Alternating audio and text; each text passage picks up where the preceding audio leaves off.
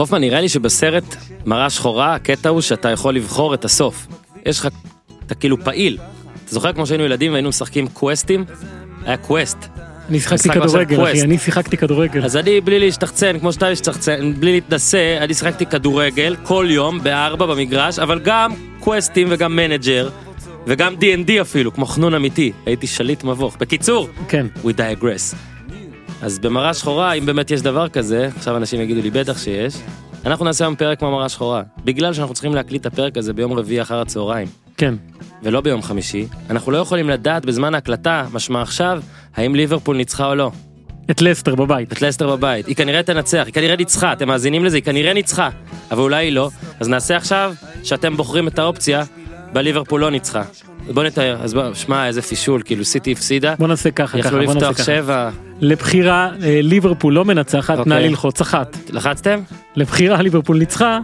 שתיים. אז קודם הם לחצו אחת, אז יו, איזה פישול, כאילו שבע הפרש אחד. כן, אבל שמה, זה עדיין ארבע וסיטי פגיעה. כאילו סלח לא מצליח גם כשזה נגד קטנות. גם כשנותנים לו, כן, וההיסטוריה לוחצת להם על ה... יושבת להם על הכתפיים, זה היה ברור אגב. בעיה. זה היה ברור. בעיה, לא יודע איזה מקום יהיו בטופ עשר, אולי עדיין ראשון, אבל עדיין, זה מכה.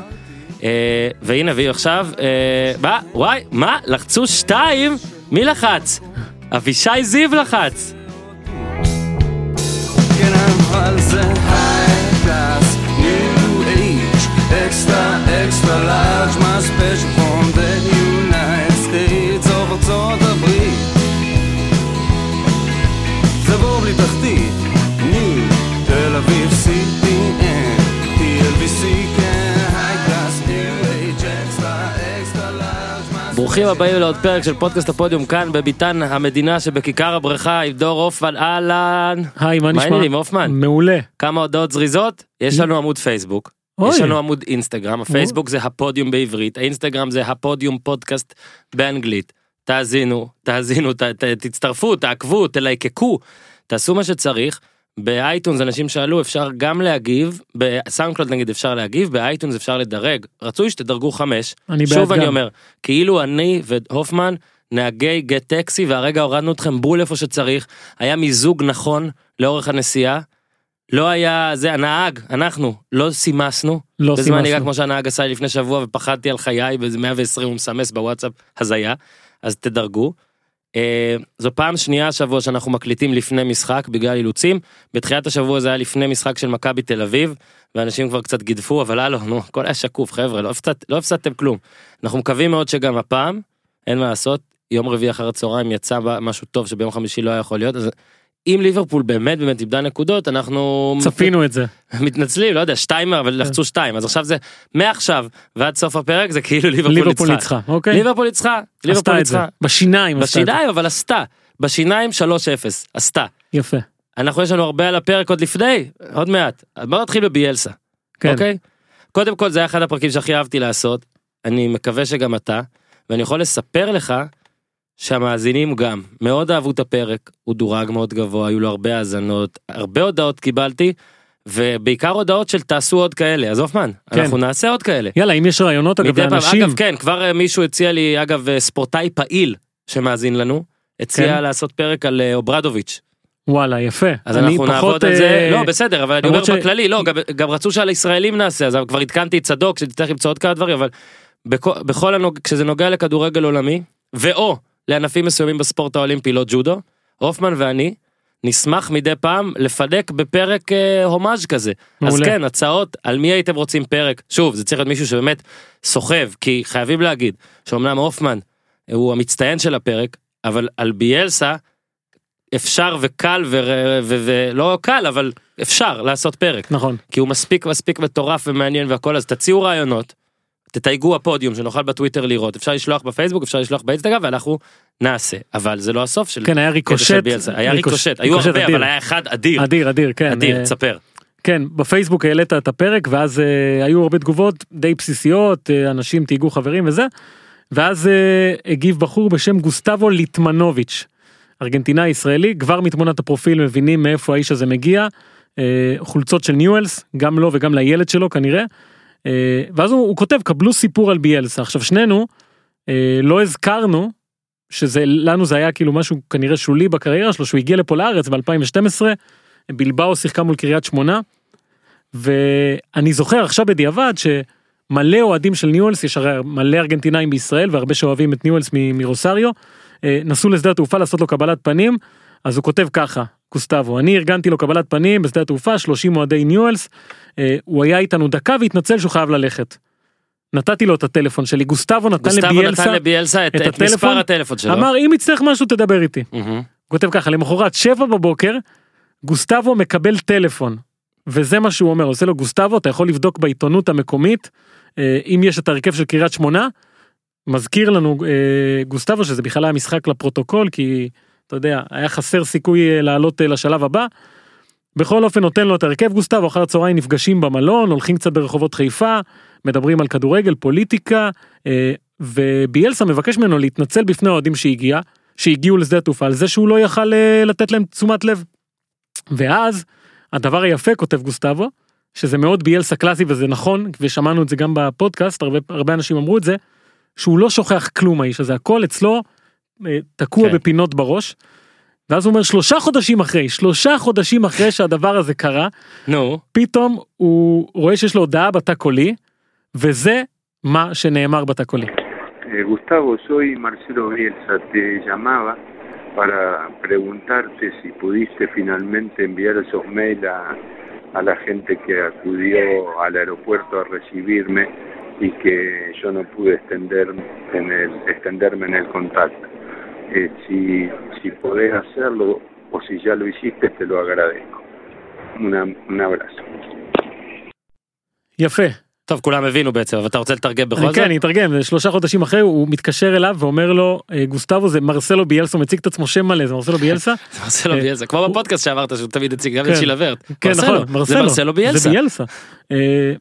קיצור, הוא אומר לו, הוא רצה לדעת, האם גוסטבו, הישראלי, הצליח להגיע לכל האנשים שהיו בשדה התעופה ולהתנצל בשמו של ביאלסה, שהוא לא הצליח לתת להם תשומת לב, הוא אומר לו, אם לא עשית את זה, אני אשמח שתעשה, אם עשית את זה, המון תודה, חיבוק. ואתה יודע, זה, זה עוד דוגמה ל, לכמה בן אדם הזה מיוחד, כמה הדברים האלה חשובים לו, הרבה לפני תוצאה, וכל מיני דברים כאלה, אז uh, התגובה הזו של גוסטבו, זכתה ל-מאה ושישים לייק. מדהים, יפה uh, גוסטבו. כן, שזה, שזה בהחלט... שמה, uh, אולי נ, נ, נביא אותו לעבוד אצלנו. יאללה. Uh, מכונת נגיד, לייקים. בלבאו ניצחה שתיים אפס, כן. במשחק פה, אחרי אחת אחת די מפתיע, שם, ובאמת, הפרק הזה, גם... Uh, שמח שאהבתם, ומה שאני אוהב לפחות בפרק הזה, על זמני. זהו, היום גם כתב לי מישהו שפרקים כאלה, גם כמו טל בן חיים, הנה, גם תאזינו לטל בן חיים, אתם יכולים להאזין גם עוד שבועות, שבועיים, הם פחות אקטואליים, ואפשר באמת תמיד, אז שוב, תודה על המחמאות, תודה לאופמן מצטיין הפרק, תודה לביאלסה, על חיים מספיק מופלפים, כדי שיהיה אפשר לדבר עליו חמישים דקות, או שעה, ולהרגיש שלא עשינו כמעט דבר. כן. כמה עניינים על הפרק. זר חדש לקבוצה שלך, דורפמן. כן. שדי חזרתם להיות מה שאתם. אתה יודע, כמו שדי צפינו את זה. כן, זה... כלום לא קרה עדיין. אולי יקרה, אבל עכשיו כלום לא קרה, אבל כן קרה משהו השבוע. זר, אה, חואן מנואל איטורה. כן, אגב, חואן מנואל זה התחלה של שחקנים גדולים. אגב, השם שלו הכי קרוב לחואן מנואל איטורבה, שזה שחקן חבל על הזמן, ארגנטינאי, פרגוואי, שהייתי שמח יותר אם הוא מגיע. אבל מגיע לפה שחקן, אני ראיתי את השם שלו, כמובן התרגשתי, וכל מי שראה כדורגל אירופי, ליגה ספרדית, קצת איטלקית בשנים האחרונות, או בכלל כדורגל דרום אמריקאי, הרי הוא צ'ילני, מכיר את השם הזה, הוא שיחק בליגה הראשונה, הבקיע מול ברצלונה, שחקן שהיכולות שלו מאוד מאוד ברורות, קשר אחורי, גרזן, יודע לעשות לחץ, לחטוף כדורים, באמת עשה דברים יפים בקריירה, היה גם בנבחרת צ'ילה שלושים הופעות, קצת יותר אפילו, אמנם אגב ביאלסה, ביאלסה הוציא אותו מהסגל המונדיאל ב-אלפיים ועשר ממש לפני שהתחיל הטורניר, שזה איזשהו קטם בקריירה שלו, על הנייר, רזומה ווייז, כל שחקני חיפה ביחד, שעברו השנה במועדון הזה, לא מתקרבים למה שהוא עושה בקריירה, אבל... זהו, שמעתי את האבל הזה היה כמו מסעית שעושה רוורס. נקודתית ווייז, כולם מכירים, ראינו את הגיל שלו, עוד מעט בן שלושים וחמש, לא שיחק השנה כמעט. שבעים ושלוש דקות. כן, היה איש איזה פציעה כנראה. אז אתה שואל... לפי אתרים מסוימים הוא עדיין סוחב אותה, פציעה בשרירים, מעניין לראות מתי הוא יתחיל, ותמשיך רגע. כן, התחיל את העונה בויה ריאל, כן, זה ליגה ראשונה בספרד, קבוצה גדולה.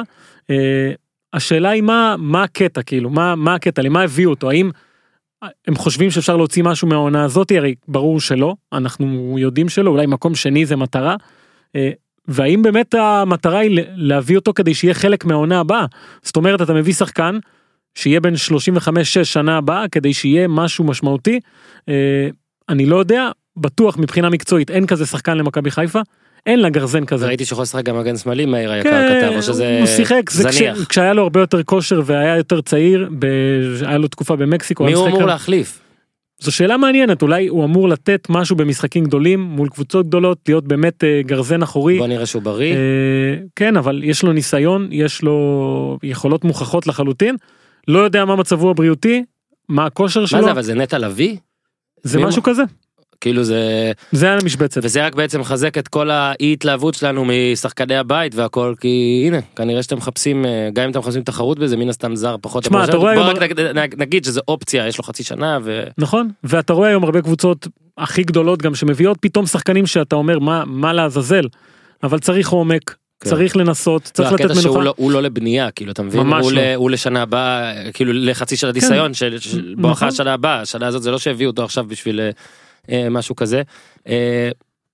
מעניין, מעניין, אחרי שוב פלקושצ'קו, זה מעניין, אפשר להגיד לא צפוי, כאילו, זאת לא עמדה שחשבתי, לא עמדה ולא גיל שחשבתי. זה קווין פרינס בוטנג של ישראל, הדבר הזה. או, יפה מאוד. אוקיי, אז אוהדי מכבי חיפה יש מה להתלהב. עוד זר שהגיע, גם הגיע יפני להפועל פתח תקווה, אבל זה גדול. זה בגלל אליפות אסיה. זה החבר של ערד זהבי שהתחיל להיות יותר מחבר ועבר לסין ועכשיו הוא גם סוחט, זיו סולומוביץ' הוא הביא אותו. מעולה, תשמע, זה אחלה מדינת כדורגל, למה לא? הוא יביא לפה את אסיה. עוד דבר שקרה אגב זה דיה סבא שסופית סגר שם. תשמע, וזה משהו מעניין, האם זהבי שמח בגלל זה, למה אני אומר? הרי עד עכשיו זהבי היה מבחינתנו עושה משהו ואנחנו מקבלים את זה כי אין לזה מדד. אין לזה מדד אמיתי, סבבה, פאטו משחק שם, אנחנו לא באמת יודעים מה פאטו עושה. כמה הוא רוצה. כן. כאילו אתה טוען שאם דיה סבא שם עשרים גולים. עכשיו הגיע שחקן שנותן לנו פרופורציות, שיגיד לנו, אוקיי, אנחנו יודעים מה דיה סבא עשה פה, גם ערן זהבי אנחנו יודעים מה הוא עשה פה, עכשיו בוא ניקח את זה, ונראה מה דיה סבא עושה שם. אז אתה אומר שזהבי בתוך תוכו צריך לייחל לאי הצלחה של סבא, מאוד מעניין, למרות שאנחנו יודעים. הוא הולך לאותה קבוצה, אתה יודע, לנסות לעשות את אותם דברים, ואז אם הוא יעשה, אז אתה אומר, אוקיי, אוקיי. לא סוד שהוא רוצה לעבור, להתקדם, אוקיי? נכון, נכון, ברור. לא סוד מספר שתיים, שגואנגז'ו אר אן אף, כמו שידענו לספר בשנה שעברה, שהיא נחלשה משמעותית, שעכשיו היא מתחזקת משמעותית. זה לא משנה. לעזוב את הברזילאים עוזבים, אנחנו הולכים לקבל פרופורציות. אני חושב שאם אתה חושב, אם אתה רוצה שאני אנסה להסיק, בהנחה שזהבי נשאר, כי אני לא יודע איך דיה סבא יתאקלם בלי זהבי, בהנחה שהוא נשאר אני כן חושב שדיה סבא יכבוש ולא מעט. Okay. כי שוב, לא חושב שזה סוד. הרמה של שבעים אחוז או שמונים מהליגה הזאת, היא פחות בישר כוכבי ליגת העל או, או מ... מלכי השערים.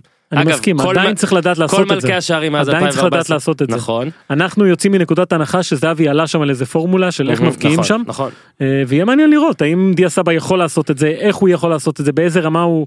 הוא ישחק שם. ויהיה מעניין לראות עד כמה האחיזה של הסוכנים, של הקבוצת הסוכנים הזאת, קצב, קידן אלה, כן. שהוציאו גם את זהבי, ועכשיו מביאים עוד ישראלי, ואם הוא יצליח יביאו עוד אחד אולי, כן, כן. ואנחנו יודעים מי הלקוחות שלהם. כן, עירת, עירת ספיר עשה איתו רעיון היום בארץ עם קצב, mm-hmm. ומדבר שם על ה... על הליגה הסינית וישראלים וזה, כן, אז... למרות הם... שזרקו בכלל פתח. הם מחפשים, ה... נכון, לירן זרקו. ואני אגיד, נראה לי, עברתי את זה, אבל אני אגיד שוב, נקודה חיובית לזהבי במעבר של סבא בתנאי שהוא גם נשאר. הליגה הסינית טיפה דעכה בעיני הקהל הישראלי, ואני אומר טיפה, ואני מתכוון להמון, בעונה שעברה. וצ'רלטון, אגב, שהם, אם אני לא טועה, עדיין מחזיקי הזכויות, אני כן. מקווה בשבילם. לדעתי, למרות שסבא, הוא לא זהבי, ואנשים, אל תטעו, לא יהיה טירוף כנראה. גם אם הוא יהיה מדהים, לא יהיה טירוף סבא כמו יהיה טירוף זהבי, ואנשים כן, יקטרו, ואז נענה להם את התשובה, נענה להם את התשובה הרגילה, כמו שאנשים מקטרים. למה כשרעננה, זה, אנחנו מסקרים לפי מה שמעניין. ואם משהו פחות מעניין, אז טיפה פחות מסקרים אותו. ואין מה לעשות, זהבי שגם היה בסי אז, ודמות הרבה יותר פרובוקטיבית, ועבר לשם, והוא הראשון שקבע שם מלך שערים, שחקן העונה. מן הסתם, אם דיה סבא רק יעשה שמונים אחוז מזה, לא נתלהב. כדי להתלהב מדיה סבא, מן הסתם הוא יצטרך לעשות מאה ארבעים אחוז. מה זהבי עשה? אז הדבר האחרון, יתרון לצ'רלטון, זה שיש לו עכשיו שני ישראלים, הליגה הזאת שוב תהיה טיפה טיפה יותר פרובינציאלית בעיני הקהל ישראלי. אני לא יודע, אתה בטח יכול לבדוק את זה, אני לא. אני משער שהרייטינג למשחקים יעלה במעט. מקווה. היה נחמד לשדר את זה, כי זה גולים. אני אמרתי כבר שבלי קשר לזהבי, זה גולים. בלי קשר לזהבי, אני ממש אהבתי לראות את זה, זה כמו דאבליו דאבליו אי כזה, זה כאילו וואלה, וואי, יש מלא אירועים כל הזמן, הכל קורה. יפה. אורייט, רק דבר אחרון, הזר של ביתר, גם לביתר הגיע זר, וודוץ, וודוץ. אז עלה טקסט בוואלה, רק נזכיר ונגיד, מי שלא ידע, אבל הבחור הזה, הוא בעייתי קצת, לכאורה ולא לכאורה. יש לו בעבר אימורים ולכאורה הקאה, לא בקוף, כן. של זאת שאימרה עליו, אשתו, מה שכן, הוא אימר על ניצחונות של, של הקבוצה. אז אני לא יודע, בביתר הלא יציבה, עכשיו יהיה לו קצת קשה לעשות כסף מזה. מה, זו הקבוצה היחידה שמגישה אה, קלסטרונים ולא כרטיסי שחקן. מדהים, אה? כן, איפה הקלסטרון שלו? צד יבין. רק נגיד שהידיעה עלתה בוואלה, שעל, על זה קצת, אז, אז סליחה, חברתו לשעבר של החלוץ, אדלינה, שחשפה תכתובת בין השניים, הוא בא, ודוץ ביקש ממנה להמר על ניצחון אחד אפס, הוא הולך על מאץ' כמו אורי אוזן, מנסה לפגוע בגדול, על אסטרה, בנוסף לכך, האקסי טענה שוודוץ הקע אותה, וודוץ או וודוץ, בכמה מקרים, ויש גם דיאלוג ביניהם של הודעות שנחשף, היא, נמאס לי בך עכשיו, אתה מבין? הוא, אני מכיר את זה כמו החיקוי של גיא פלג, איפה זה רחוביץ'? וודוץ. אז את אוהבת אותי? אדלינה, מה אתה רוצה? אתה רוצה להרביץ לי? וודוץ, שלוש נקודות. אדלינה, אל תיגע בי, אתה איש האחרון עלי אדמות מבחינתי, אני שונאת אותך, אתה לא מתבייש? הוא. אני לא עושה כלום, תירגעי, אני לא אוכל אותך, אני לא אוכל אנשים. היא. הרבצת לי סתם, פגעת בי, אני לא הזונה שלך. אתה זוכר שאהבת אותי והקעת אותי וקיללת אותי ואת אמא שלי? הוא. כן, הקעתי אותך, פגעתי בך ואני מצטער. היא. למות. אתה מתנצל שהקעת אותי, אבל זו לא הפעם הראשונה. הוא. אני מתנצל, אז בבקשה אל תצעקי עליי. היא, אם ארצה אני אגרום לך לשלם על הכל, אתה חייב להפסיק. ואז היא חשפה את כל הקטע של הבחירות. בהצלחה לביתר, חוגג שוב, תקשיב, הוא הולך, משה חוגג, אפשר להגיד עליו הכל, ואנחנו נגיד עליו עוד משהו, באמת שכבר בטח כן נאמר, אבל הבן אדם הזה אוהב קפיצות ראש לתוך בריכות, לאו דווקא עם מים. של פיראנות. הוא מגלה אחרי הקפיצה, האם יש מים בבריכה או לא, לפעמים זה אדיר, לפעמים כואב רצח. בוא נראה מה יהיה. Alright. אז אחרי כל ההקדמות האלה, בוא נתחיל, נלך ישר הטופ עשר או שיש לנו קצת על משחקת, אבל בוא נלך ישר, לדעתי אפשר דרך כל משחקת, דרך הטופ עשר לדבר על כל מה שעה. כן, אני חושב שאנחנו נתחיל דווקא מהטופ חמש, אתה רוצה? אתה רוצה טופ חמש? כן, כי היה אתמול אירוע מגניב לדעתי. טופ חמש, אז חכי עם האות גיזם, חכי. אירוע מגניב לדעתי ששווה התייחסות, קשישטוף פיונטק, עורך בחורה בהרכב, שיחק אומנם מחליף, בחורה בהרכב של מילאן, בגביע, מול נאפולי, קבוצה גדולה, ושתי בעיטות ראשונות שלו למסגרת. כובש צמד, מילאן מנצחת שתיים אפס, אגב גולים אה, לא רעים בכלל, במיוחד לא, השני. אחד מאוד יפה. במיוחד השני, שהוא עובר שם את קוליבלי, ואתה יודע, זה קרה לי לחשוב כזה, מה, מה הופעות הבכורה בהרכב של שחקנים, הכי זכורות אולי, הכי גדולות, הכי מעניינות, הכי משמעותיות שהיו, אז ניסיתי לאסוף ככה חמש, חלק זיכרון, חלק אה, חיפושים, חלק אקטואלי, חלק זה. זה אה... המקום להגיד, אם אתם מתלוננים, תציעו אלטרנטיבה ונשמח, אה. מן הסתם אי אפשר לזכור הכל. כן, אז זה לא ממש לפי מיקומים, אבל חמש. יאללה. אני באופן אישי זוכר בלייב את ההופעה הבכורה של רונלדיניו, בברצלונה, זה היה מול סביליה, משחק שהתארך ללילה, חצות, בגלל שהייתה איזו הופעה או משהו, והוא הבקיע שם את גול הבכורה הכי יפה. עובר שם איזה ארבעה שחקנים, בועט למשקוף ופנימה. אבל, אבל, היה ברזילאי בברצלונה שעשה הופעה הבכורה יותר מרשימה, אלף תשע מאות תשעים ושלוש, ברצלונה, מול ריאל סוסיידד, יוהאן קרויף המאמן, מי שעורך בחורה זה הרכש מאיינדהובן, mm. רומריו. Mm. אה, שחקן. כן. ברצלונה מנצחת חמש אפס, ומה שהוא עושה במשחק הזה זה היה אה, באמת מדהים. כובש לו שער, מי שיכול לחפש, אה, הוא יגיד תודה אחר כך.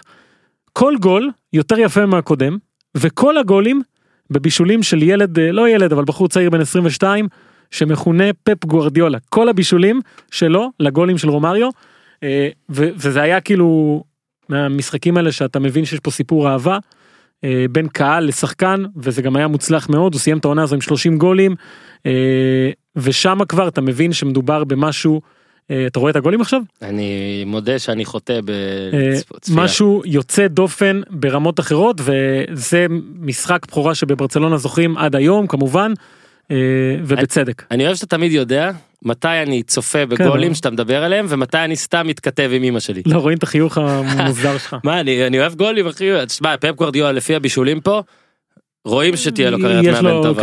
יש לו איזה משהו, יודע מה עושה. מקום רביעי או מספר ארבע, אני הולך לפי הסדר, אחורה.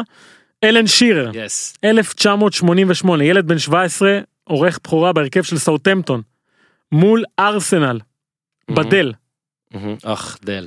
ארבע שתיים, מנצח הסאוטמפטון, הוא כובש שלושר, עד היום, אנחנו ב-אלפיים תשע עשרה, זה השלושר הצעיר ביותר בהופעת בחורה בכדורגל האנגלי, או בכלל, שלושר הכי צעיר בכדורגל האנגלי, ומה שמעניין, מה שמספרים על המשחק הזה, זה מה קרה אחריו.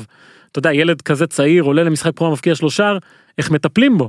אז מגיע מאמן קריס ניקול, שהיה אז המאמן שאתם סוף המשחק, זה שירר סיפר. מתקרב אליו, שירר בטוח שהוא הולך להגיד לו, תשמע, איזה משחק, יא מלך, וזה. אומר לו, אני רוצה שתבוא מחר מוקדם בבוקר, אתה עושה כביסה ושוטף את הנעליים של כל השחקנים. הוריד אותו ישר לקרקע, עבד או לא עבד, אנחנו יודעים, כי זה הפך להיות אחד השחקנים ה...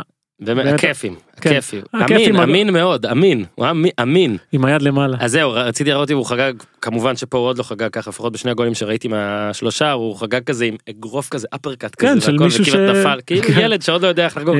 תראה, הוא לא ידע אז כמה גולים הוא יכבוש, ושאשכרה צריך לעשות משהו, אבל יפה מאוד, אגב עוד שלושה מפורסם בדלה של אוסטנסטאד נגד יונייטד, שהוא כבש צמד אייל ברקוביץ' בישל לו או את כולם או שניים, וכבש בעצמו. שני גולים הזויים. לדעתי היה לו שני גולים ושלושה בישולים במשחק הזה. נכון? שניים ושניים, שניים ושלושה. כן, אז דברים טובים קורים בדל. כן, אנחנו נותנים פה שחקנים שכובשים, אבל יש גם שחקן שהבחורה שלו הייתה בלמנוע שערים. אולי אתה מתכוון לשוער. שוער, אלף תשע מאות תשעים וחמש, ילד בן שבע עשרה, באמת ילד. ג'יאן לואיג'י בופון, פרמה מול מילאן, מילאן של פאביו קפלו, של בג'ו, בובן, ג'ורג' ואה. וזה משחק, אתה יודע, שכל כתבה שיעשו לאורך השנים על בופון ועשו מלא, המשחק הזה קיים שם, כי הוא עצר, כל דבר שהגיע אליו הוא עצר, ומה שהיה יפה בסופו של דבר זה גם, שכבר אז אנשים הבינו שצריך להגיד את המשפטים האלה שיופיעו אחר כך. וקפלו שהיה מאמן של, של מילאן, אז אומר בסוף המשחק, אתה יודע, מול הטלוויזיה, כן. השוער הזה עצר הכל, והוא יהיה שוער גדול, והוא היה הכי כן. טוב על המגרש. מזל טוב, אגב, חגג ארבעים ואחת נכון, השבוע. נכון.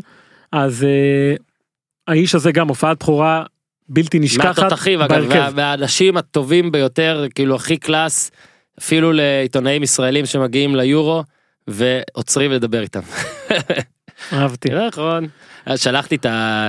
הוא לא רצה לדבר באנגלית, שאלתי אותו שאלות באנגלית, והוא ענה באיטלקית, והייתי חייב לכתוב את זה מהר, שלחתי את זה ל... רקדן איטלקי שרוקד עם אשתי בלהקה. אוקיי. הוא חטף שבץ לפני שהוא הצליח, הוא לא האמין שיש לו הקלטה של בופון. אני מניח שכולם אוהבים בו שם. מה זה? אגב, הכתבה שהרבה לשת עשה עליו בערוץ הספורט, שהוא הולך לפגוש את המשפחה שלו וזה, מסביר לך כאילו מאיפה הבן אדם הזה הגיע, למה שהוא הגיע. אגב, אני אוהב את הרבה לשת כמעט כמו שאני אוהב את משפחת בופון בכתבה הזאת. לדעתי בכלל הם צריכים לגור בקומונה, הרבל וכל המשפחה הזאת. יפה. עוד הופעת בחורה זכורה מאוד וגם היסטורית, אלף תשע מאות תשעים ושש. יס. מידלסבורו מול ליברפול, מחזור ראשון של העונה, במידלסבורו עורך הופעת חורה בפרמייר ליג בכלל. בחור איטלקי, הנוצה הלבנה, the white feather, פבריציו רבנלי. כולם הולכים לשחק מנג'ר היום. שמגיע מיובנטוס ונגמר שלוש שלוש, הוא כובש את כל השלושר. עד היום זה הישג ייחודי של שחקן, שבהופעת הבחורה שלו בליגה האנגלית, במשחק הראשון, כובש שלושר. היו שכבשו צמד, אגוארו, גם לא זוכר מי או מילוסביץ' אולי, כבשו צמדים, אבל שלושר לא היה, ואגב, זו אחת העונות המשוגעות של קבוצת כדורגל בפרמייר ליג, מידלסבורו הגיעה לגמר הגביע, הפסידה, לגמר גביע הליגה, הפסידה, וירדה ליגה. אבל, אבל הוא קבע שלושים ואחד גולים בעונה הזו, והפך לתת אחד השחקנים האהובים במידלסבורו. לא נעים להגיד, זו עונת אברהם גרנט כזאת. אה, כן, האמת ש... All right. ובמקום הראשון, או לא יודע אם זה המקום הראשון, אבל אה, השבוע...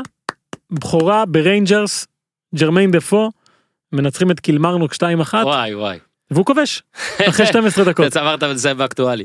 כן, אחרי שתים עשרה דקות הוא כובש, שער אחד אמנם, במשחק בחורה בזה, אבל אתה מגלה שג'רמיין דפו כבש גם בבחורה שלו בווסטהאם בשנת אלפיים, ובבחורה שלו בבורנמוט בשנת אלפיים, בבחורה שלו בטוטנהאם בשנת אלפיים וארבע, בבחורה שלו בפורטסמוט בשנת אלפיים ושמונה, בבחורה שלו בטורונטו, ב-אם אל אס ב-אלפיים וארבע עשרה, ובכל קבוצה שהגיעה לה מלבד אחת, הוא כבש בהופעת בחורה. אם אני מארח אותו פה בשבוע הבא, הוא שובר את החלון.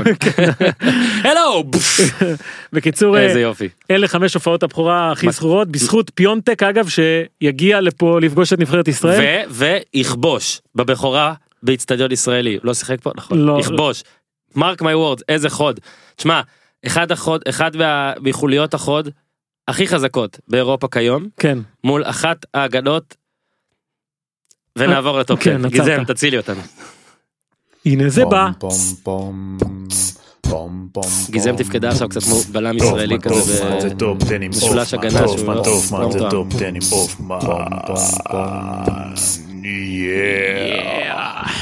כן, חזרנו. רק נגיד שאנשים שמבקשים שגזם תדבר, וחשוב לי להגיד, זה לא גימיק, היא לא רוצה לדבר עדיין, אבל אולי אולי בפרק השלוש מאות. איזה מספר אנחנו? מאתיים וארבעים פלוס. וואלה, כבוד. גזם, תתחיל להתכונן. תתחיל להתכונן, אם את רוצה להסדר לך פרומטר. אוקיי? טוב. תדברי. אז הטופ עשר חוזר. כן. וזה טופ עשר... מיינסטרימי. הכי מיינסטרים. רייטינגי. כן. כאילו מה, אתם תאהבו אותו. נכון, בוא נגיד רק כמה קבוצות שיצאו בכבוד אייקס, שלא יודע מה קרה לה פתאום, גם ארבע ארבע. תקשיב, זו קבוצה שספגה באיזה שמונה עשר מחזורים, שמונה גולים, ואז הגיעו שני משחקים, ארבע ארבע, שש שתיים, עשרה גולים, ויכול להיות בגלל המחירות של די יונג, וכל הדיבורים, והביאו בלם ארגנטינאי, אני לא יודע מה הם חשבו שהם עושים עם הדבר הזה, ליסנדרו מגז'אן, אבל הם לא פה. פורטו, שדיברנו עליה כל כך הרבה, עדיין לא הפסידה, אבל הפסידה בפנדלים, ואיבדה תואר ראשון העונה כבר מול ספורטינג ליסבון, ליגה איטלקית, קשה לי באמת להכניס מישהי חוץ מיובנטוס, אתה מנסה, אבל נפולי פתאום לא מצליחה לנצח את מילאן, ומילאן מגמגמת בליגה, ואינטר זה בזוועת עולם. אל תתנצל. בסדר. לא מתנצלים. אלה בחוץ, וזה הופך להיות באמת, הכי מיינסטרים שהיה לנו פה, לדעתי, מאז ומעולם. אז בואו נתחיל, מקום עשירי, מנצ'סטר יונייטד. או, איזה כיף. כן, אני חושב שהיא לא הייתה פה השנה, ואפשר להבין למה, וזה קורה דווקא אחרי משחק שבו היא לא מנצחת, אחרי שמונה משחקים שאולה גונר סולשר מנצח, ואתה יודע, תמיד אמרו לכל אורך הריצה הזו, בוא נראה מה קורה כש. מה קורה כש? וזה היה אתמול משחק בית מול ברנלי, ונקלעו לפיגור שתיים אפס, וזה היה במשחק שסולשר מנסה לעשות שינויים, הכניס את אנדרס פריירה שלא היה טוב, לוקאקו שעדיין זה לא כל כך עובד בהרכב, גם חואן מטה לא היה במשחק הכי טוב שלו, ניסה לעשות כל מיני שינויים, והיה יפה לגלות שגם כשבפיגור שתיים אפס וגם לקראת הפסד ראשון, הקבוצה הזו לא מפסיקה, יש לה עדיין את הרוח הזו, והם דיברו על זה גם בסיום. זה המשחק התשיעי שלו לדעתי. נכון, אני אומר, אחרי שמונה ניצחונות הגיע המשחק הזה. זה התשיעי, סבבה. פעם ראשונה, ואני קוטע אותך, כי אני רוצה לשאול אפילו, אני רוצה להכריז ואז גם לשאול לדעתך. כן. בעיניי דווקא, בגלל שהקבוצה הזאת סבבה, כאילו הישג משמעותה בליגה, זה יהיה הטופ ארבע. נכון, בהחלט. היא פספסה הזדמנות אגב להיכנס לשם כבר אתמול. לדעתי יש משהו במשחק הזה ובסוף שלו, שהוא משמעותי יותר מניצחונות שהיו. כי אני חושב שסבבה, הניצחונות זה באמת מראה על אוסר העול של מוריניו, ואנשים פשוט נהנים יותר, אבל אז יש, ושוב, ההגבלה המעצבנת הזאת למכבי חיפה, שנגיד, דווקא פה, אתה כן רואה שזה לא היה איזה אפס אפס שפשוט כלום לא עבד, אתה רואה, הם נקלעו לפיגור, אבל כן הראו גם את האופי ואת הרזיליאנס. את היכולת לתקן. כן, וקלאץ', שזה אומנם היה לה, גם עם מורינו, היה לה כמה משחקים של דקה תשעים והכל, אבל שתיים אפס, דקה שמונים ושש, יפה מאוד. וזה גם לא לעצור את ה... לא להיכנס פתאום להפסד. וואט? יש לי טלפון פתאום. בסדר, אין בעיה, מותר. בקיצור, מה שהיה יפה במשחק הזה, מי שראה אותו בלייב, פלוס שדר, שמי ששידר את זה היה רמי וייץ. ועכשיו היה שתיים אחת, ודקה תשעים ושלוש, הכדור יצא לקרן. מתי רמי וייץ שידר גול דרמטי מקרן של יונייטד שמעורב בסולשר? יפה. זה היה מאוד בתולי עבורו. ואז מה שקרה, המצלמה הלכה לסולשר, שהכדור יצא לקרן, והוא חייך. ורמי וייץ קלט את זה, והוא אמר, יהיה פה גול. גם הוא יודע שיהיה פה גול, הוא אמר את זה. ובאמת הייתה תחושה שכל מי ששמה יודע שמשהו יקרה, כי סולשר הביא לא רק את מה שהוא הביא מבחינה מקצועית, הוא הביא גם את הדבר הזה שאין לו באמת הסבר, חיוך. ואז הגיע הגול הזה של לינדלוף, שגם השתפר מאוד תחת סולשר, ואני חושב שהדבר אולי הכי הכי משמעותי מבחינתי, איך שאני רואה את זה, זה שמאוד מאוד יפה, ואולי סמלי, שהדבר הזה של סולשר קורה במקביל לתיארי הנרי במונקו. למה? כי אתה אומר, אתה יכול להגיד, טוב, זה מביא עם שחקן עבר, וזה עובד, כי ככה זה וזה, זה. אבל זה לא ככה. זה לא שאתה מביא שחקן עבר וזה קסם. כי תיארי הנרי הוא שחקן עבר יותר גדול אפילו, מסולשר, ואולי הקשר שלו למונקו הוא קצת אחר, אבל הביאו אותו כדי לתת מהדו, מה, מהדמות הזאת שהוא, וזה לא עבד, כי זה לא תמיד עובד. זה שסולשר מצליח לגרום לזה לעבוד, זה לא כי הוא מחובר ליונייטד ויש איזה זה, כי הוא יודע מה הוא עושה, כי יש לו, אה, אתה יודע, רעיונות ויכולות, והוא יודע להתנהג עם שחקנים. מקליל את המצב גם, אה, מקליל גם, את המצב, זה חשוב. ויש לו עשר שנים מאחוריו ניסיון, אה. גם את זה אנשים שוכחים, הוא נראה כמו ילד בן שתים עשרה, אבל הוא בן ארבעים וחמש כבר, והוא עשה דברים. מולדה. אה, והוא יודע מה שהוא עושה פה, זה לא מקרי, וזה לא סתם איזה משהו. בוא גם נגיד שהסגל שלו יותר טוב ביחס לליגה מאשר שמונקו. אבל כן, אחרי איך שזה נראה, זה מדהים. אגב, אתמול מונקו מודחת גם מהגביע בפנדלים. רגע, רק נגיד, הוא בחוץ. כן, תירי הנרי בחוץ, החזירו... סספנדד, הוא מחכה לשימוע. החזירו שם את לאנדרו ז'רדין. עשו רפואה וזה, ואני חושב שעוד דבר, הנרי הגיע כמושיע. הנרי הגיע, בוא תעזור לנו לצאת המצב. סולשר הגיע כ... בוא תעזור עד שנמצא משהו. בוא תעזור לנו. ואז הוא כזה נלחם על ה... הוא נראה לי שלסולשר יש אפילו יותר מה להוכיח מאשר לאנרי כזה, אתה מבין? כן, עדיין אגב, אני לא חושב שזה אומר שהוא יקבל את הג'וב בעונה הבאה, הם אמרו את זה מההתחלה ו... זה גם מועדון נסחר בבורסה. נכון. יש השלכות גם לזה. אז יונייטד במקום העשירי, כמובן שהמבחנים שלה יהיו בליגת האלופות, פריס סן ז'רמן וליברפול עוד מעט בליגה, שפריס סן ז'רמן אולי תהיה חסרה קצת, אולי... היא תהיה, היא תהיה חסרה בוודאות, עזוב. אנחנו נגיע לעוד מעט. עוד מעט. אבל הם במקום העשירי. מקום תשיעי גם, לפי דעתי, לא הייתה פה, העונה. לדעתי הייתה פעם אחת. פעם אחת, אז ריאל מדריד. נכון, הייתה אחרי שהיו, זה חמישה ניצחונות רצופים. מקום שלישי, בליגה... שסולארי עשה סולשר. כן, התחיל סולשר וסיים... סיים בלבול. בלבול לא הפסיד גם מה שחוצי בגביע. מקום שלישי, ארבע שתיים על אספניול במחזור האחרון, עברה גם את סביליה בטבלה, גם ניצחה ארבע שתיים את ג'ירונה בגביע. אבל אני חושב שמה שיפה בקבוצה הזאת, ואתה יודע, זה יפה, תלוי מאיפה אתה מסתכל על זה, שכל מה שקורה עכשיו קורה גם איזה סוג של תהליך. אנחנו רואים את הקבוצה הזו, עושה את זה בלי מרסלו, בלי איסקו, אסנסיו שאומנם קצת פצוע, אבל הוא גם קצת מחוץ לתוכניות, ויש פה... לא, בנזמה משחק ו... לא, ו... אני אומר, נתן שני משחק, שלושה גולים, שני משחקים אחרים. כן, הוא ממש בכושר טוב, אבל...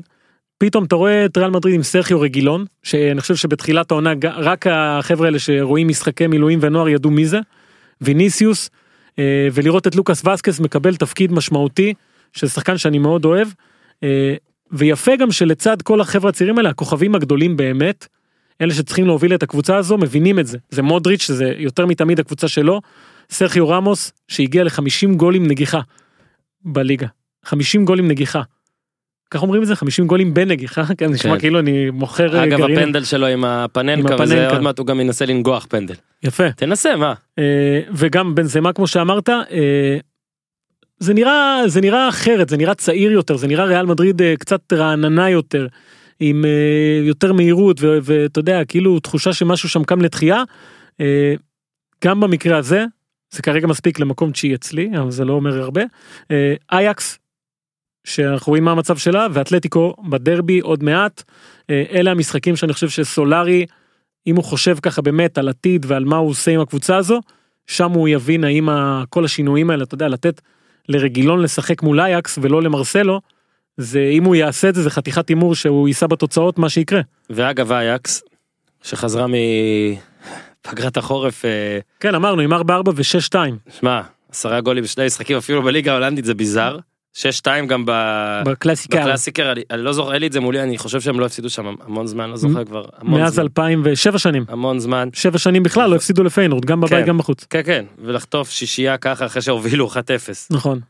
מטורף, וכבר יש אנשים ששואלים, האם זה קשור לאפקט המחירה, המחירות. כן, אני לא הקשבת לי קודם שדיברתי, כנראה שהסתכלת עם בצ'אטים של... לא, את האמת שמעתי, אבל אני רציתי להשוות את זה גם לטוב, אני לא רוצה להיות פרובינציאלי עם זה, אבל אני כן רוצה להגיד, הסיבה שרשמתי לעצמי את זה, ובגלל זה אני חוזר על זה ומחרב לך את התזה, זה שטל בן חיים ברעיון פה, אמר שג'ורדי לא הסכים למכור אותו, והוא אמר לו שהסיבה היא, שאם אני עכשיו מוכר אותך בינואר, מה זה אומר לשאר החבר'ה?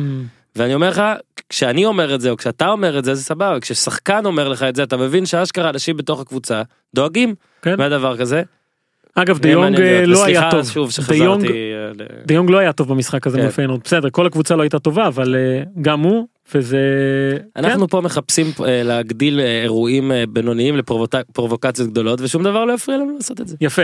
יאללה, מקום. במקום השמיני, הקבוצה שאין לשפוט אותה עד אשר, פריס סן ז'רמן. אין לו כבר מה להגיד, אה? כן, פריס סן ז'רמן, לא, דווקא שני סיפורים איתם מעניינים, קודם כל ניצחה ארבע אחת את רן, מקום ראשון שלוש עשרה נקודות יתרון, ושני משחקים חסרים, אגב דיברת על עשרים ואחת של מכבי תל אביב, כן. זה יכול להיות תשע עשרה של פריס סן ז'רמן, ואז עוד הפסד פה ועוד ניצחון עשרים ושתיים. אם אתה רוצה לפתוח את זה, אז גם יש שריף קרובה. אה, ראיתי, ראיתי, נכון. ויש כאן קרובות, תודה לרון אשרוב שנתן את הנתון, המדהים אגב, שהפער של מכבי עשרים ואחת הפרש, זה הפער הגדול בעולם כרגע. כן, זה מדהים, ראיתי את הטבלה שעושה, לא, מדהים, מדהים. בעולם, אז באמת פריס סן ז'רמן היא מתחרה ראויה, ויאנג בויז, ב-תשע עשרה כבר. יפה. וזה, אני אומר לך, אלה שמזלזלים בזה, בעיניי זה יפה, מעניין, גם ראיתי ש... ש... שקופר צייץ שם את הנתון, וש... בכל הזמנים. משל בידיעות, שזה בכל הזמנים בליגה הישראלית, לא, זה מאוד יפה, זה גם למכבי, וזה מאוד מעצבן לכל אוהד ניטרלי, שרואה את הליגה הצרפתית, ואת הליגה הישראלית, ואת הליגה השוויצרית, פשוט מבאס רצח, חייבים להגיד. זהו. אז לגבי פריס סן ז'רמן, למרות זה, הם עושים רכש, שהוא... מאוד מעניין, כמובן שאותי, מביאים את לאנדרו פרדס ב-ארבעים וחמישה מיליון, קשר ארגנטינאי מזנית, שהיה גם ברומא, בבוקה ג'וניורס גדל, ומה הוא יביא לקבוצה, האם אני צריך כאילו, ממה שאני מכיר אותו, אני חושב שאחד השחקנים הכי טובים אולי באירופה, בכדורים ארוכים, ברמה כזאתי, שזה משהו שאולי כן חסר לקבוצה הזו, שבדרך כלל מסתמכת על וראטי במרכז המגרש, ווראטי פצוע, וכנראה ייעדר מהמשחק הראשון, מול מנצ'סטר יונייטד, אז אני חושב שפרדס יכול לתת להם ניהול משחק במרכז המגרש, וצריך להזכיר שעם כל הפציעות וכל מה שקורה... כן, מה עם נאמר גם? שנייה רגע לפני נאמר, משחק אחרון בליגה, היו הקשרים שלה במרכז המגרש, דני אלבס ומרקיניוס, שהם לא, זה לא התפקיד שלהם תמיד, למרות שמרקיניוס עכשיו עושה את המעבר הזה לקשר אחורי, ואין את נאמר. ואתה יודע, הוא לא ישחק משחק ראשון בוודאות. ראשון בוודאות, אבל אומרים שאולי... גם שני כנראה לא... איך הוא תמיד עושה את זה, אה? הראשונה שעברה, הוא שיחק את המשחק הראשון מול ריאל מדריד, ואז בגומלין, לקראת הגומלין הוא נפצע, ועד המונדיאל הוא היה פצוע. ושוב, יש את העניין הזה של איך מטפלים בו. ברמה של נותנים לו קצת לנוח, ומחזירים אותו אולי קצת מוקדם מדי, כי הוא כל כך חשוב, או שנותנים לו את המנוחה הזו, כי תכלס, זה פרנצ'ייז פלייר. אתה הבאת אותו בשביל להיות הפנים של המועדון, בשביל לעשות מה שהמועדון הזה רוצה להשיג, צ'מפיון. שזה כמובן ליגת האלופות, וראינו שנה שעברה מול ריאל מדריד, שגם איתו זה היה מאוד מאוד קשה, ועכשיו הם מנסים לבנות משהו שיעבור, אבל אתה יודע מה, אני רוצה להגיד פה משהו שחשוב מאוד לזכור. אם פריס סן ז'רמן לחוצה או לא תצליח לעבור את מנצ'סטר יונייטד בגלל שחקן אחד, מה זה אומר על הליגה הצרפתית שהמוליכה שלה, בפער והאלופה שלה, בגלל שחקן אחד, מתקשה מול קבוצה, מקום שישי באנגליה. שישי עכשיו עוד.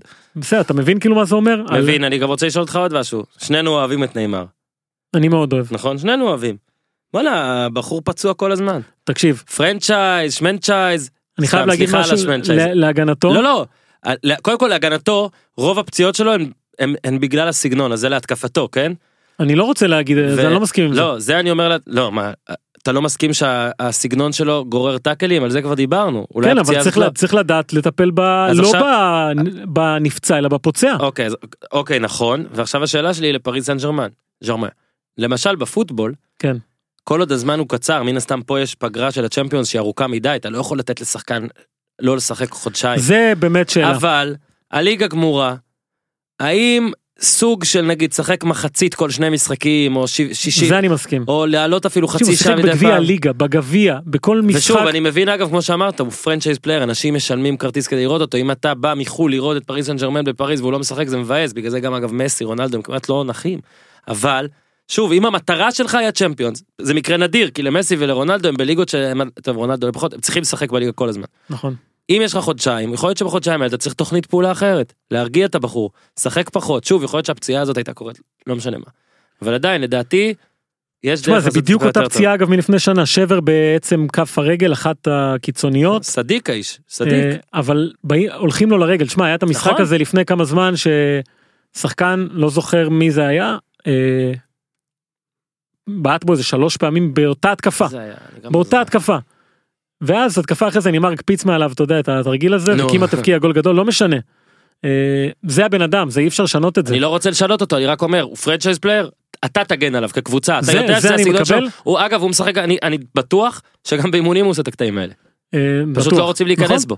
ועוד משהו קטן על נאמר, מבחינת, בכלל, פריס סן ז'רמן, אמבפה, אתה יודע, זה עובר לנו מתחת לרדאר, שהבן אדם חמישה עשר מחזורים שמונה עשר גולים, ול, ולשים לב גם בשנה שעברה ולפני שנתיים בתקופה הזאת אנחל דימריה קם לתחייה, חברנו, בליגה לפחות, חברנו. בליגה לפחות, אני חושב שאם נאמר לא משחק, היא כמובן צריכה אותו אה, בשיא שלו, אה, אבל שוב, אנחנו רואים אותה בליגה הצרפתית, וזה בלתי... אה, צפי. לא, לא רק בלתי צפי, בלתי מדיד, אני לא יודע באמת מה היא תעשה מול קבוצה אמיתית, ומנצ'סטר יונייטד תהיה מבחן ענק. כן, ורק להגיד שכרגע, פריז סן ז'רמן פייבוריטית קצת, במשחק הראשון. אורייט, אורייט, אורייט, אורייט. מקום, שו... מקום שישי, נכון? שביעי. שביעי, נכון, נכון, נכון. באתי להגיד שמקום שישי והוא מפתיע, אבל מקום שביעי הוא עוד יותר אה, מעניין. אני חושב שזאת... מפתיע אותך? אה, אוקיי. כן, גם שזאת... אולי אחת הפעמים הראשונות. אני בכלל. חושב שהמי שבמקום השביעי זאת פעם ראשונה. כן, אז ביירן מינכן. ברכות. אה, מקום שני בטבלה, ארבע אחת על שטוטגרט, משחק לא... משרה לא מי יודע מה שלה. זה, אבל מתישהו נכניס אותה, לא? כן, אבל אתה יודע, צריך להגיד את זה, לא, לא שיחקה מרשים, היה לה... מזל שמנואל נויר חוזר להיות מישהו אמור להיות, בסופו של דבר גם ניצחה ארבע אחת, אז זה נראה מרשים, אבל היא כן עומדת בלחץ הזה שדורטמונד כל הזמן מנצחת ובורחת, וכמו אולי ריאל מדריד באיזשהו מקום, זה קורה תוך כדי תהליך, אתה רואה את התהליך של איזה שינוי בקבוצה, מחשבה לעתיד, כל הניצחונות האחרונים, רובם, בלי רובן וריברי שפצועים, בלי חמאס רודריגס שאמור אולי לעזוב, וזה מה שהוא רוצה לעשות, בלי סנדרו וגנר שגם אמור לעזוב, בלי ג'רום בואטנג, כן, ג'רום בואטנג, שחקן נבחרת גרמניה, שמגלה שהוא, וואלה, הוא יושב עכשיו על הספסל, כי יש חבר'ה צעירים, אולי ניקלס זולה, שיותר מתאימים כרגע למה שקובץ' רוצה, ובכלל, אתה רואה שזה קורה עם שחקנים צעירים, עם קימיש, עם טיאגו, גורצקה, שב-אלפיים ותשע עשרה פתח אותה בסערה, קינגסלי קומן, מישהו עורך בחורה גם בליגה, מחזור אחרון, אלפונסו דייביס, ש... קנדי, שעוד בגיל שש עשרה, אני חושב, כתבתי עליו, על מה שהוא עשה באליפות גולדקאפ, או לא זוכר מה זה היה. גביע החלב. כן, אבל, אתה יודע, ביירן מינכן עדיין פה, היא לא מוותרת לא על האליפות, והיא יודעת שאם היא תמשיך ללחוץ על דורטמונד, זה אולי יכול לקרות, היא לא מוותרת, והם כל הזמן אומרים את זה. וכן, וליברפול, שמה, זה... כמה שליברפול נראית מצוין, וגם אצלנו היא תהיה במקום הראשון, כי בדיעבד ניצחה. מה? חשפת את זה. כן. היי, ניצחה את לסטר? בדיעבד ניצחה. וואו. אז ביירן מינכן היא בתהליך, והתהליך הזה לפי דעתי ילך, ויהיה יותר ויותר מרשים ככל שהעונה הזאת תתקדם, אז אני שם אותם במקום השביעי, ומזהיר. כן, ורק צריך להגיד, דורטמונד עם ארבעים ושמונה, וביירן עם ארבעים ושתיים, כשלדורטמונד יש גם מפרש שערים שלושים ואחת מול עשרים ושלוש של ביירן טוב יותר, ולכן זה שלושה משחקים בעצם מפרידים בין השתיים, כמובן לא תלוי במשחק ביניהן. עוד דבר שאתה מאוד אוהב, כן. במשחק הראשון ליברפול כרגע פייבוריטית. טוב, זה, זה מובן לגמרי. ותוקואלפיי ככה ככה. אה, ועכשיו למקום השישי שאמרת שהוא... הפתיע אותי. הפתיע אותך. אתלטיקו מדריד. שגם לפי דעתי לא הייתה פה, מקום שני בליגה, שתיים אפס על חטאפה במשחק שהיה ברזיל אלף תשע מאות שבעים, סתם, היא שיחקה מדהים, אגב נתון מיוחד על סימאונה וחטאפה, מאז שהוא מונה למאמן אתלטיקו מדריד, אוקיי, שזה כבר איזה שש שנים, mm-hmm. תמיד מנצח את חטאפה, אף פעם לא סופג, ברמה כזאתי, אז זה קרה עוד פעם, שתיים אפס, ומצרפים את אלברו מורטה, ואלברו מורטה אני חושב זה סיפור מעניין מבחינת אתלטיקו ובכלל מדהים. השילוב שלו בקבוצה הזו, קודם כל ראינו אוהד הקבוצה מגיל ילדות, סבא שלו היה אוהד גדול של הקבוצה, תמונות שלו עם חולצה מאז שהוא ילד, ואנחנו קצת זה, זה נשכח כי הבן אדם פצוע, הוא מגיע לקבוצה שנמצא בדייגו קוסטה. עכשיו, כשהוא עבר לצ'לסי דייגו קוסטה בדיוק עבר לאתלטיקו מדריד, הם החליפו אחד את השני. כן. וגם בנבחרת ספרד, הם הרבה פעמים היו אחד ליד השני, אבל אף פעם לא שיחקו ביחד, אף פעם הם לא עמדו על אותו מגרש ביחד. עכשיו דייגו קוסטה פצוע, אבל הוא אמור לחזור בקרוב, ויהיה מעניין לראות במי סימאונה בוחר, איך הוא משלב את השניים האלה. זה שני שחקנים שצריכים לשחק. ראינו מה קורה למורטה כשאין לו ביטחון, והוא יושב על הספסל בצ'לסי. זה הנקודה גם. זה הנקודה, הוא נעלם קצת. כן, הוא אמר, קצת, כאילו, לא, לא, הוא אמר, הוא אמר, הייתה לי תקופה קשה, אני חושב שהיה לו מאוד קשה גם בלונדון, עם השפה, ועם אשתו, ודיברנו על התאומים שנולדו להם, כמה זה יכול להיות דבר משפיע, והוא אומר, אני מבחינתי חזרתי למקום שאני רוצה להיות בו, הוא רוצה לחזור לספרד, אז צריך לראות איך כל הדבר הזה משתלב, מה שבטוח סימאוני רצה חלוץ, והוא צריך חלוץ, כי בוא נגיד את האמת, אנטואן גריזמן הוא כוכב על, על, באמת, שחקן. יש מסעית אבל שעושה ריברס גם עכשיו? לא בדיוק אבל, הוא בנוסף אני אגיד, הוא בנוסף. However. כן, הם צריכים עוד מישהו שייתן גולים. גריזמן, אני, יש גבול למה הבן אדם הזה יכול לעשות, והוא עושה המון, ואני חושב שהבעיה הכי גדולה כרגע באתלטיקו, שהיא משחקת טוב. עכשיו, למה זה בעיה, אתה שואל? כי זו קבוצה שלא נבנתה לשחק טוב, ומה שהיה להם במשחק האחרון, זה כמעט שבעים אחוז החזקה בכדור, ומשחק של רודרי מצוין, ותומאס פרטי מצוין, מסירות מדויקות, וחילופי מקומות, ודברים התקפיים, שלא מתאימים לקבוצה הזו, וזה מתחיל להלחיץ אותם, הם אומרים כאילו, מה, מה קורה פה? למה אנחנו משחקים טוב? אפילו סימאוני אומר, לפני כמה זמן, אני מעדיף לשחק רע ולהיות בטוח שאני אנצח, מאשר לשחק טוב, ושיקרה לי מה שקרה לו בגביה, ששלוש שלוש עם ג'ירונה, חטף איזה גול פתאום, mm-hmm. ואף מהגביה. אתלטיקו צריכה לחזור קצת, אולי עם עצמה, להיות הקבוצה המגילה הזאת, שלוקחת משחקים, ולשלב את זה עם הכדורגל, שהיא מצליחה yeah. לשחק בהתקפה, אבל אני אומר שוב, זו קבוצה שצריך לספור אותה בכל מקום שבו היא נמצאת לדעתי. כן, עכשיו יש לה באמת גם עם מורטה כמה חלוצים טובים.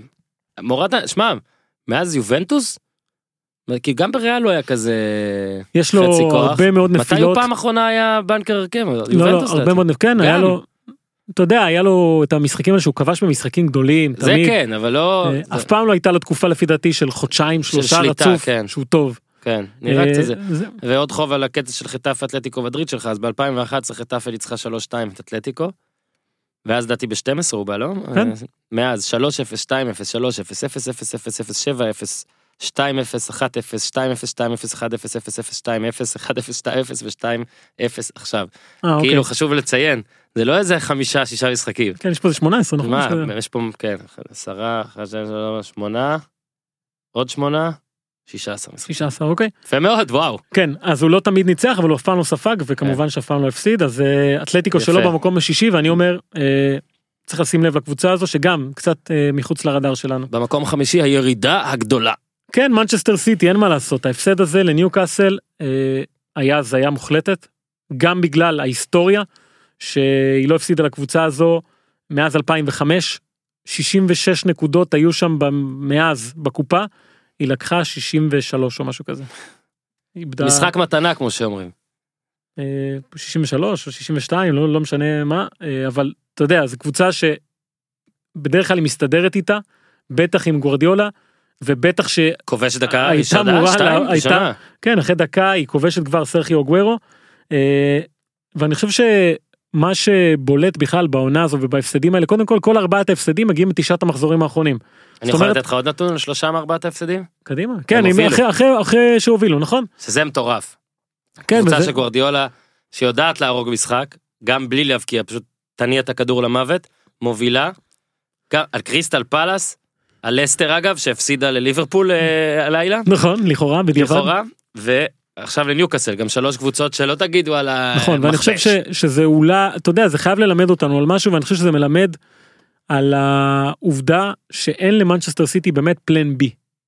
Mm. זאת אומרת, אם היא משחקת וזה עובד, אז היא תנצח. אם היא משחקת, והתוכנית שלה מקבלת פתאום תפנית, קשה לה לצאת מזה, בטח מול הקבוצות ההגנתיות האלה, החזקות האלה, כי אתה מסתכל על מנצ'סטר סיטי, ואם אתה צריך לבחור איזשהו אה, תכונה שחסרה לה, אז זה פיזיות. בוא נגיד את האמת, זו קבוצה מאוד מאוד אלגנטית, שחקנים ברובם קטנים, זריזים, אה, מאוד חכמים, אבל צריך לשים גוף, או כוח, אתה לא מוצא שם איזה מישהו, שבוא ניתן כתף ויגיד, אף אחד לא מתעסק איתי עכשיו.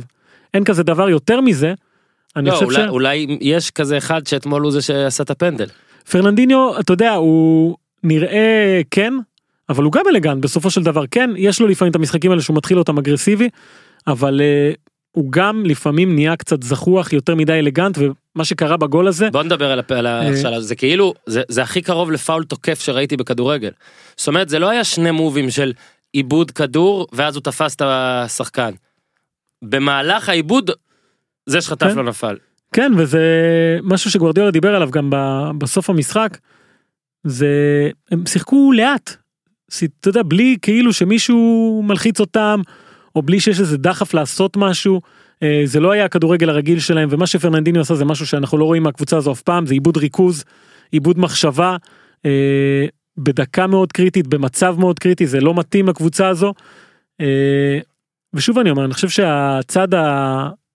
במקרה הזה, בכלל לא המשחקים האלה, הצד המנטלי מאוד מתחיל להשפיע, כי זו קבוצה שתמיד הייתה רגילה שרודפים אחריה, ופתאום היא רודפת.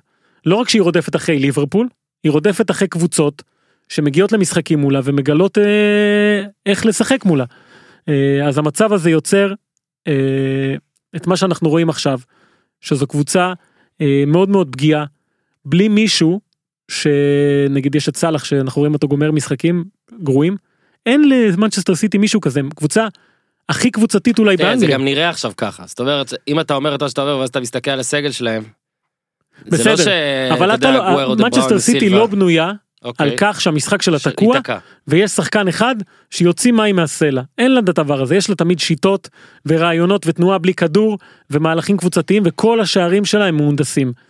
כשהקבוצה נתקעת, קשה לה באמת לייצר משהו, פעם זה אולי היה לירוי סאנה שעושה איזה פריצה באגף שמאל, אבל אתמול גם כשזה קרה סטרלינג לא היה שם כדי להבקיע, וכן אני חושב שהמצב שנוצר הופך את כל הדברים הקטנים האלה הרבה יותר גדולים. מה דעתך על הוצאת דה בראונה, שמישהו שלח לי סטטיסטיקה וסליחה שהיא לא מולי, אז אני לא זוכר על כמה איתו בלעדיו, הוחלף אחרי דקה ספגו. כן, גם צריך... האם פאפ מאבד את זה בחילופים? לא, גם צריך לזכור שהיה לו כרטיס צהוב אחרי שהוא התלונן קצת. זה נכון. התלונן קצת על הגול ההוא שפסלו לסרחיו גוארו, וגם הוא חוזר מפציעות, וגם שחקן פציע כזה שצריך לשמור עליו. נכון, נכון. זה לא, זה לא, זה היה יום גרוע מכל הבחינות של מנצ'סטר סיטי, כמובן שמבחינת התוצאה, אבל, תשמע, זה לא מקרי, כי תשעה משחקים אחרונים בליגה הפסידה ארבעה.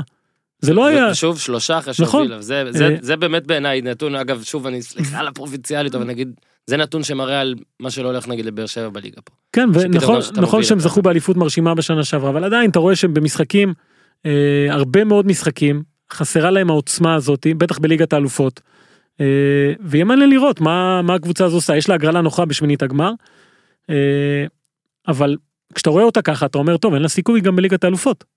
היא לא מספיק חזקה, פיזית.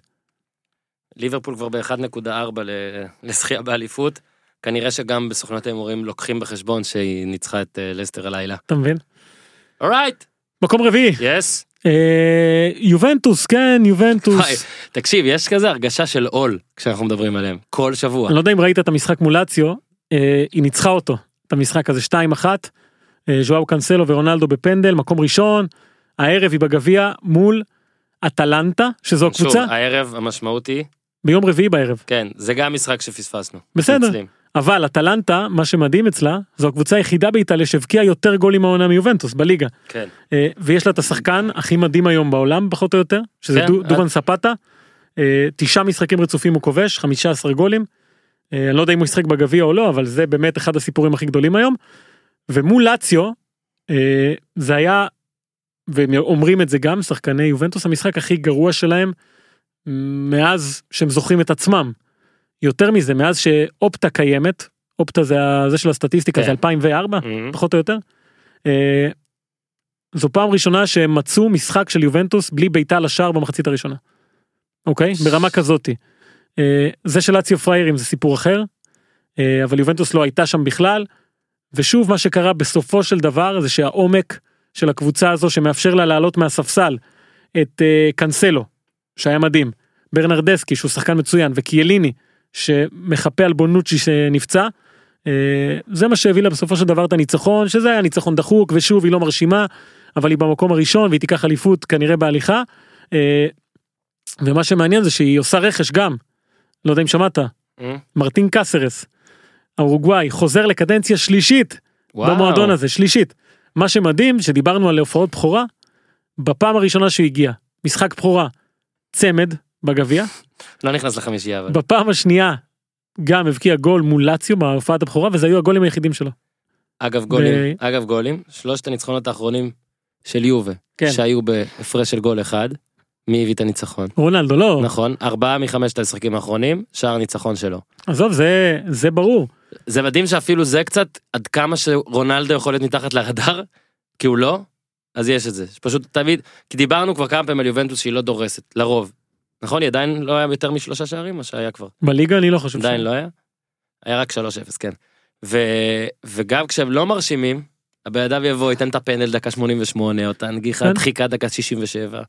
יפה מאוד, הוא שחקן טוב, אני חושב שיש לו עתיד מזהיר. הוא יכול להצליח ב... כן, יחד עם זאת, ההצלחה שלו, יש בה איזשהו סוג של מחיר מסוים, כי פאולו דיבאלה באמת, בעונה לא טובה, הוא כן משחק. היה בהתחלה שדווקא אמרנו, וואלה, לעומת שילוב עם מסי, אז... בליגת האלופות היה לו בסדר, אבל בליגה זה לא באמת זה. הבן אדם חטף את מסי במונדיאל, עכשיו חוטף את רונלדו בקבוצה. אתה מבין? מבאס. אז זו שאלה, מה יעשו איתו, כי הוא שווה, אפשר לעשות עליו הרבה כסף על דיבאלה, אבל כרגע הוא שמה, אפילו היה קפטן במשחק האחרון, אני הייתי רוצה לראות ממנו יותר, אבל אין לי בעיה עם זה שהוא לוקח צעד אחורה, ונותן לרונלדו לעשות מה שהוא עושה, כי בוא נגיד את האמת, אין מי שעושה את זה טוב ממנו, לא, אין. אין מקום רביעי, מחמת חוסר עניין לציבור כרגע. כן. זהו. מקום שלישי דווקא כן יש המון עניין, וגם ציבור. כן. ברוסיה דורטמונד, מקום ראשון, חמש אחת עלן עובר, חמישים שערים העונה בליגה. איזה כיף זה. כל הגולים במשחק הזה, שגם מומלץ לראות תקציר, מי שפספס, כל הגולים ממשחק פתוח, מבישולים, וגם אם אתה לוקח את ההתקפה אחורה, אתה מגיע לחמש עד עשר מסירות. כל הגולים, כל החמישה. אני חושב שזו הקבוצה באירופה, שהכי מאמינה במשחק התקפה שלה, הכי יודעת לבצע אותו, וזה הכי יפה. ואם אתה רוצה עוד קצת נתונים על להבהיר את הדבר הזה, בבית, עשרה משחקים עונה, שלושים וארבעה שערים, אף פעם לא כבשה אה, רק גול אחד בבית, תמיד יותר מאחד, אה, הכי הרבה גולים ממגינים היא מקבלת, ראינו אותה שפחקיני במשחק האחרון, שישה גולים ממגינים העונה, אה, מלך הבישולים של הליגה, אצלה, קרנבל, קרנבל. סנצ'ו, עונה ראשונה שרויס מגיע ל-שנים עשר גולים, אפילו גצה שם, שם גול. גצה ורויס חוזרים אה, להיות אה, משמעותיים, ואני חושב ש... זה מאוד סמלי מה שקורה פה, למה? Oh. למה? מחזור אחרון, משחק אחרון היה רדבול לייפציג מנצחת ארבע אפס, והגול שעשה את ה-ארבע אפס קבע שלושים ושבעה גולים במחזור. סי עונתי. זאת אומרת, המחזור הפורה ביותר בבונדסליגה. ואז כשאתה מסתכל על המספרים האלה, אתה מגלה, כמובן שזה לא מפתיע אף אחד לדעתי, שזו הליגה עם ממוצע הגולים הגבוה ביותר באירופה, שלוש נקודה אפס ארבע. פורנו. הכי פחות אפס אפס, היו עונה באיזה מאה ושמונים משחקים, שש או שבע תוצאות אפס אפס, זהו. אגב, בליגה שלנו יש לפעמים מחזור עם שש תוצאות אפס אפס. יפה. זו ליגה שמקדשת כדורגל התקפי, שכולם מבינים... מקדשת כדורגל בכלל. נכון, מקדשת כדורגל, מקדשת כדורגל התקפי, והדבר הכי יפה פה, שזה, אם נקרא לזה ככה, הכדורגל ההתקפי, גם מביא תוצאות למי שהולך איתו. זאת אומרת, אתה מסתכל על הטבלה, הקבוצה שכבשה הכי הרבה, דורטמונד ראשונה. שנייה, ביירן שנייה, שלישית, מנשנגלדבך שלישית.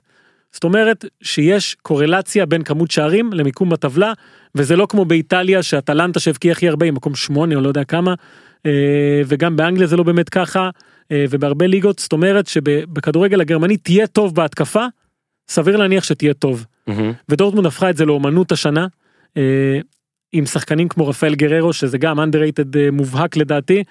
אם אתה צריך עכשיו, כן. מכל הקבוצות שאנחנו מדברים עליהן, וגם אלה שלא בדירוג. ללכת למשחק של אחת? עזוב ללכת, נגיד אומרים לך שאתה חייב לראות משחק, משחקים עד סוף העונה של קבוצה X. זה דורטמונד, לא? דורטמונד, אני משוחד קצת עם ברצלונה, כי יש עכשיו שני שחקנים שאני מאוהב בהם, שזה מסי ודמבלה, אבל מבחינה קבוצתית, אז כן, זה כדורגל אחר. והמשחק האחרון היה, אתה אמרת פורנו קודם?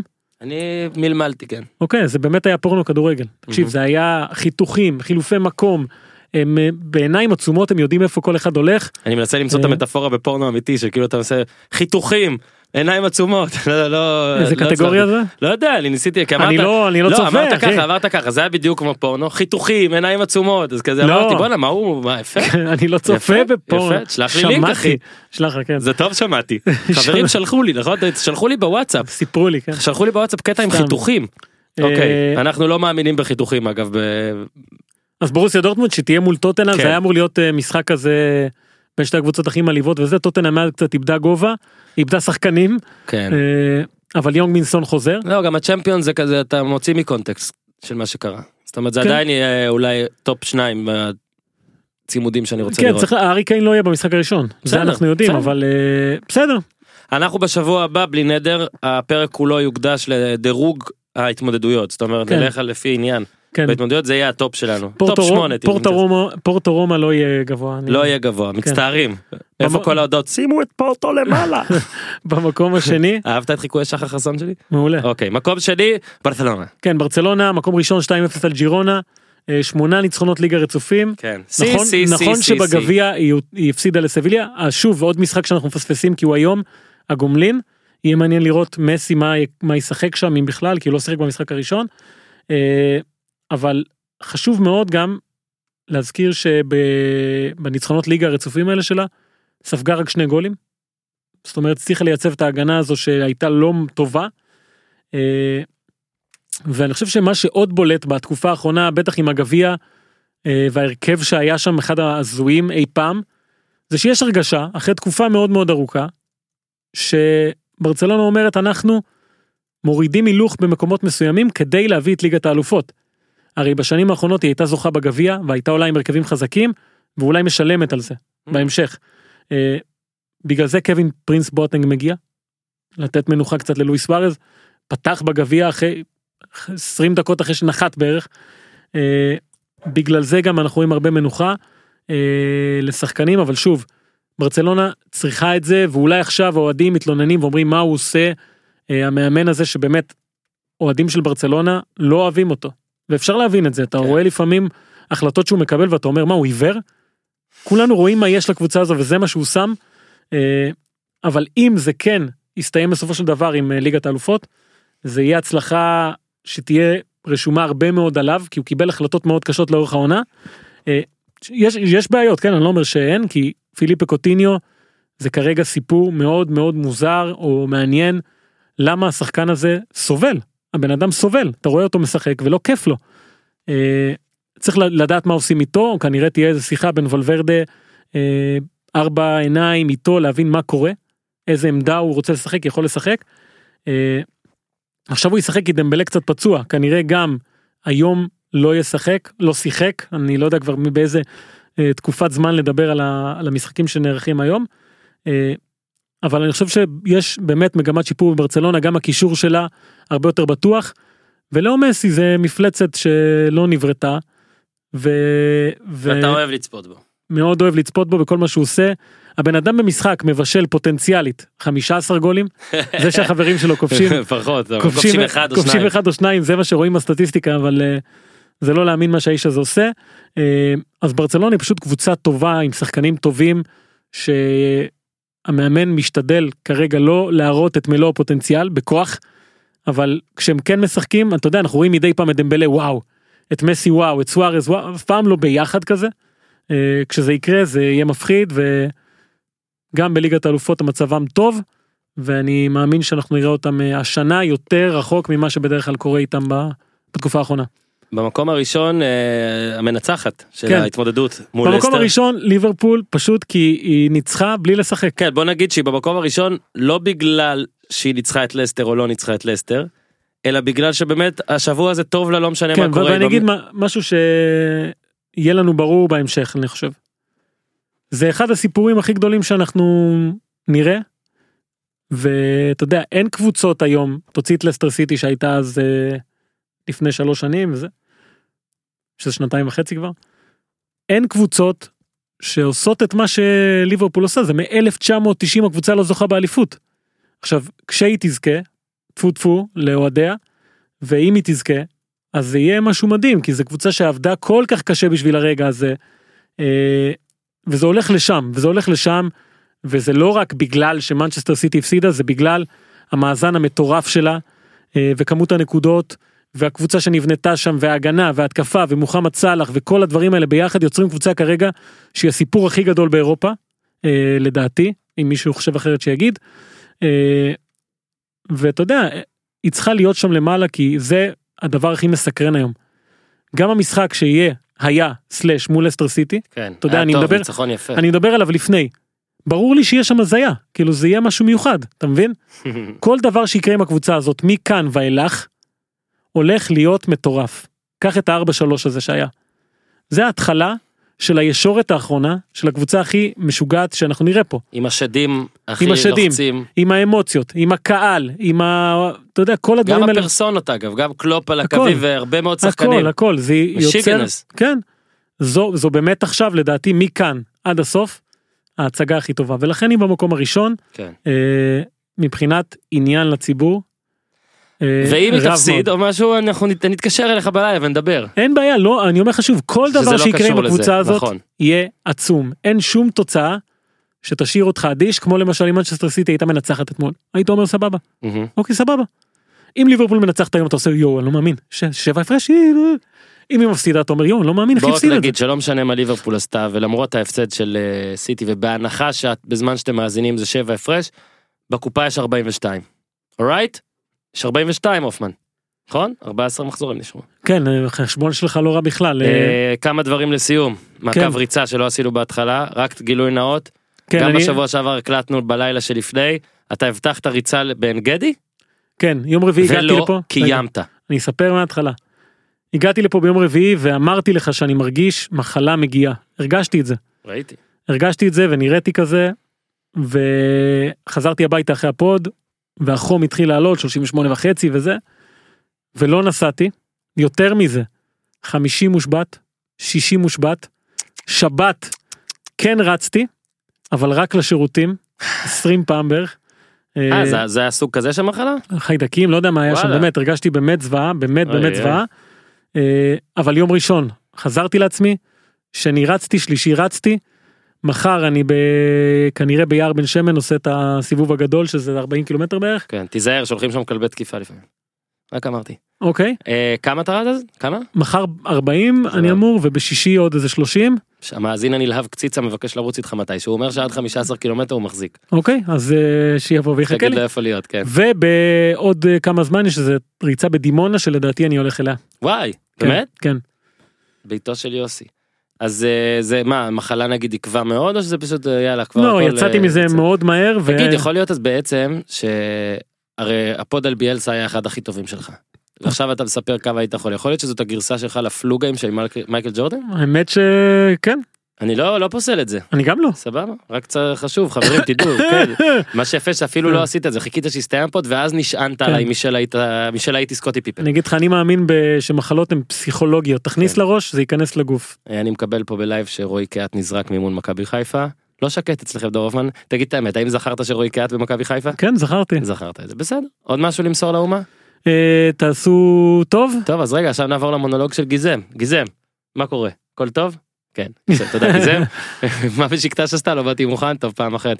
רק נספר שנכון ליום ההקלטה, עדיין לא עבר אלי דסה אליכם גיזם, עדיין אתם לא לקחתם את המגן הימני של מכבי תל אביב, העלית את ההצעה, זה נכון, תצטרכי לעלות אותה עוד קצת. מי, אלי דסה לבשקטש? ככה טוענים שיש כאילו הצעות וזה, גישושים.